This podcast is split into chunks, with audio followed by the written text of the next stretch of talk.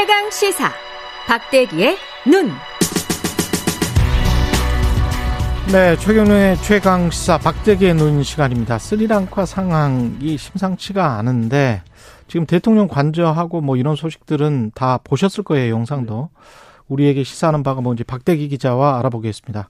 스리랑카는 우리가 다잘 아는 국가죠. 이게 불교 국가잖아요. 예, 그렇습니다. 예. 전 국민 70%가 불교도고요. 위치는 인도 밑에 있는 섬 기억하시면 될 것 같습니다. 음. 인도 약간 오른쪽 밑에 있는 섬이고요. 어, 실론티라는 말 들어보셨을 맞아요. 맞아요. 네. 네. 실론이 바로 스리랑카의 옛날 이름인데요. 예. 이 차의 명산지로 유명하고 또 이제 인구는 2,200만 명, 남한 크기 한 65% 정도로 꽤 큰 나라입니다. 음. 또 자연이 아름다워서 몇 년 전부터는 그렇죠. 이제 관광지로 잘 알려진 그런 저도 꼭 한번 가보고 싶었던 나라였습니다. 근데 어쩌다가 대통령궁 점거까지 이렇게 이어지게 됐나요? 네, 먼저 경제난이 있었습니다. 지난 5월 달에 예, 국가 채무를 갚을 수 없다 디폴트 선언을 했고요. 예, 국가 부도 상태에 빠졌다고 이렇게 표현을 하죠. 음. 예, 가장 힘든 거는 현재 원유가 안 들어오고 있다는 건데요. 그래서 주유소에서 그 석유를 살려면은 보통은 3일 정도 밤낮을 기다려야지 한 통 정도로 받을 수 있다라고 합니다. 그렇죠. 물가도 50% 넘게 1년 전보다 치솟았고요. 이 국민 불만이 점차 이렇게 누적되는 상황에서 지난 9일 날 시민 수천 명이 급기야 이제 대통령 집무실과 관저를 습격해서 점거하는 사태까지 벌어진 겁니다. 근데 대통령 점거하는 영상들 보셨을 예. 텐데 이 나라가 불교 국가여서 그런지 되게 평화롭더라고요. 시위나 뭐 네, 이게 이렇게 상당히 예 고통스러운 예. 가운데서 좀 흥이 있는 국민이다 이런 생각이 예. 좀 들었는데요. 대통령은 어디로 갔습니까? 지금 대통령은 오늘 아침에 보도에 나오는 것에 따르면 AFP에 따르면은 예, 군용기로 몰디브로 탈출한 것 같다. 음. 예, 당초에는 그 일반 민간 공항을 통해서 탈출하려고 그랬는데 공항 공무원이 수속을 거부하는 이런 굴욕을 겪었다 이런 어. 보도가 나왔는데요. 뭐 그런 식으로 결국 쓸쓸하게 좀 탈출을 한 상황인 것 같고요. 예, 반대로 지금 대통령 관저 같은 경우에는 이 나라 국민들이 점거를 해서 뭐 관저의 풀장에서 수영을 하는 시민들도 있고 또 대통령이 감춰둔 와인도 마시고 뭐 대통령 침대에서 커다란 침대에서 운동을 하는 그런 모습도 SNS에 올리고 있는 상황입니다. 이게 스리랑카 같은 경우는 어떻게 하다가 이렇게 경제난이 심화가 됐습니까? 크게 외부적 요인하고 내부적 요인이 있는데요. 먼저 외부적인 상황을 말씀드리면 결국은 코로나19 때문입니다. 음. 이 나라 산업 한 15% 정도가 관광업이었는데 어, 코로나 때문에 관광객이 뚝 끊긴 상황이고요. 뭐 그 전에 이제 2019년에 테러가 한 번 있으면서 좀 타격이 있 었습니다만 어쨌든 이제 코로나 이후에는 더더욱 관광업이 지금 안 되고 있는 상황이고 다른 개발도상국도 마찬가지지만 해외에서 노동을 해서 본국에 송금하는 것들이 이 나라 외화 수입의 중요한 이제 획득 방법이었는데 예. 그게 이제 해외 노동자 이주 노동이 어려워졌잖아요 코로나 음, 때문에 음, 음. 뭐 그러면서 이제 더더욱 외환난이 심해졌는데 어, 하지만 더 큰 문제는 잘못된 정책입니다. 이 스리랑카 고타바야 라자팍사 대통령이 어, 갑자기 세계 최초의 완전 유기농 농업을 도입하겠다 이런 발표를 했었거든요. 예. 어, 그러면서 더 이상 화학 비료, 비료나 농약을 안 수입하고 어, 수입을 안 하면서 아까 말씀드렸던 유명한 차 재배라든지 쌀 농사를 하겠다. 이렇게 발표를 하면서 더 문제가 심각해졌습니다. 화학 비료 안 쓰고 농사를 짓겠다. 완전 유기농 하겠다. 네. 이게 근데 작물 생산이 확 줄어들 텐데. 네, 그렇습니다. 특히 예. 이제 화학비료가 없이는 지력이 떨어진다고 하죠. 음. 그래서 당연히 농민들이 거세게 반발했고 실제 수확도 이 통계에 따라서는 곡물은 43%, 차는 18% 정도 줄었다 이런 보도가 나오고 있는데요. 음. 뭐 당연히 이런 상황이니까 곡물 가격도 치솟고 또 우크라이나 침공 때문에 지금 다른 나라에서 사오기 어려운 상황이 계속되고 있는 그런 상황입니다.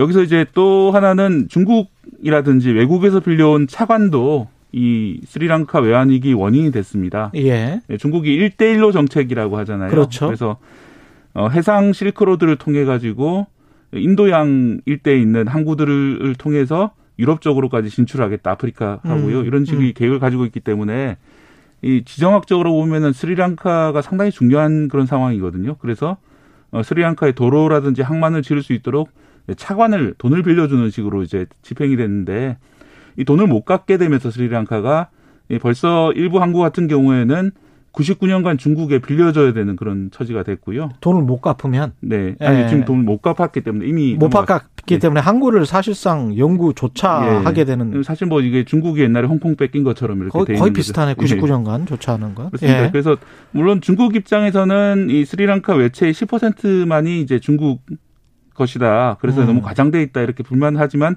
어쨌든 이제 이런 외환안의 하나의 요인이 되고 있는 그런 상황입니다. 뭐 이렇게 이 일대일로 정책이라든지 이 코로나19 이 관광객 해외 송금 감소 이런 것들이 연결이 되면서 결국 디폴트 수렁까지 빠진 겁니다. 대통령은 아무 일도 안 했습니까? 이렇게 되도록? 어, 이게 아까 말씀드린 저 황당한 유기농 정책부터 시작해가지고 결국은 음. 이제 대통령의 책임이라고 보이는데 이 고타바야 라자팍사라는 대통령인데요. 이 라자팍사 가문이 상당히 좀 이 스리랑카를 장기 지배를 하고 있는 사실상 독재자 가문입니다. 아. 형인 마인다 라자팍사가 2005년부터 10년간 대통령을 지낸 사실상의 독재자였고요. 또 그 이후에도 총리를 번갈아 지내는 식으로 하면서 지금은 동생이 대통령, 대통령. 형은 총리, 아. 또 형제들과 친척들 사이에 세 명이 장관이 있는 등. 세 명이 장관? 예, 그런 식으로 이제 사실상 라자팍사 가문이 난집안이네요. 예, 이 스리랑카 전체를 좌지우지하다 보니까 네. 결국은 이제 정부라는 곳이 견제 이런 것들이 필요하고 아까 말씀드렸던 유기농 같은 말도 안 되는 정책이 들어오면은 누군가 좀 바로잡고 했어야 되는데 뭐 그러지는 못하면서 결국은 이런 그 난이 벌어졌다 보이고요.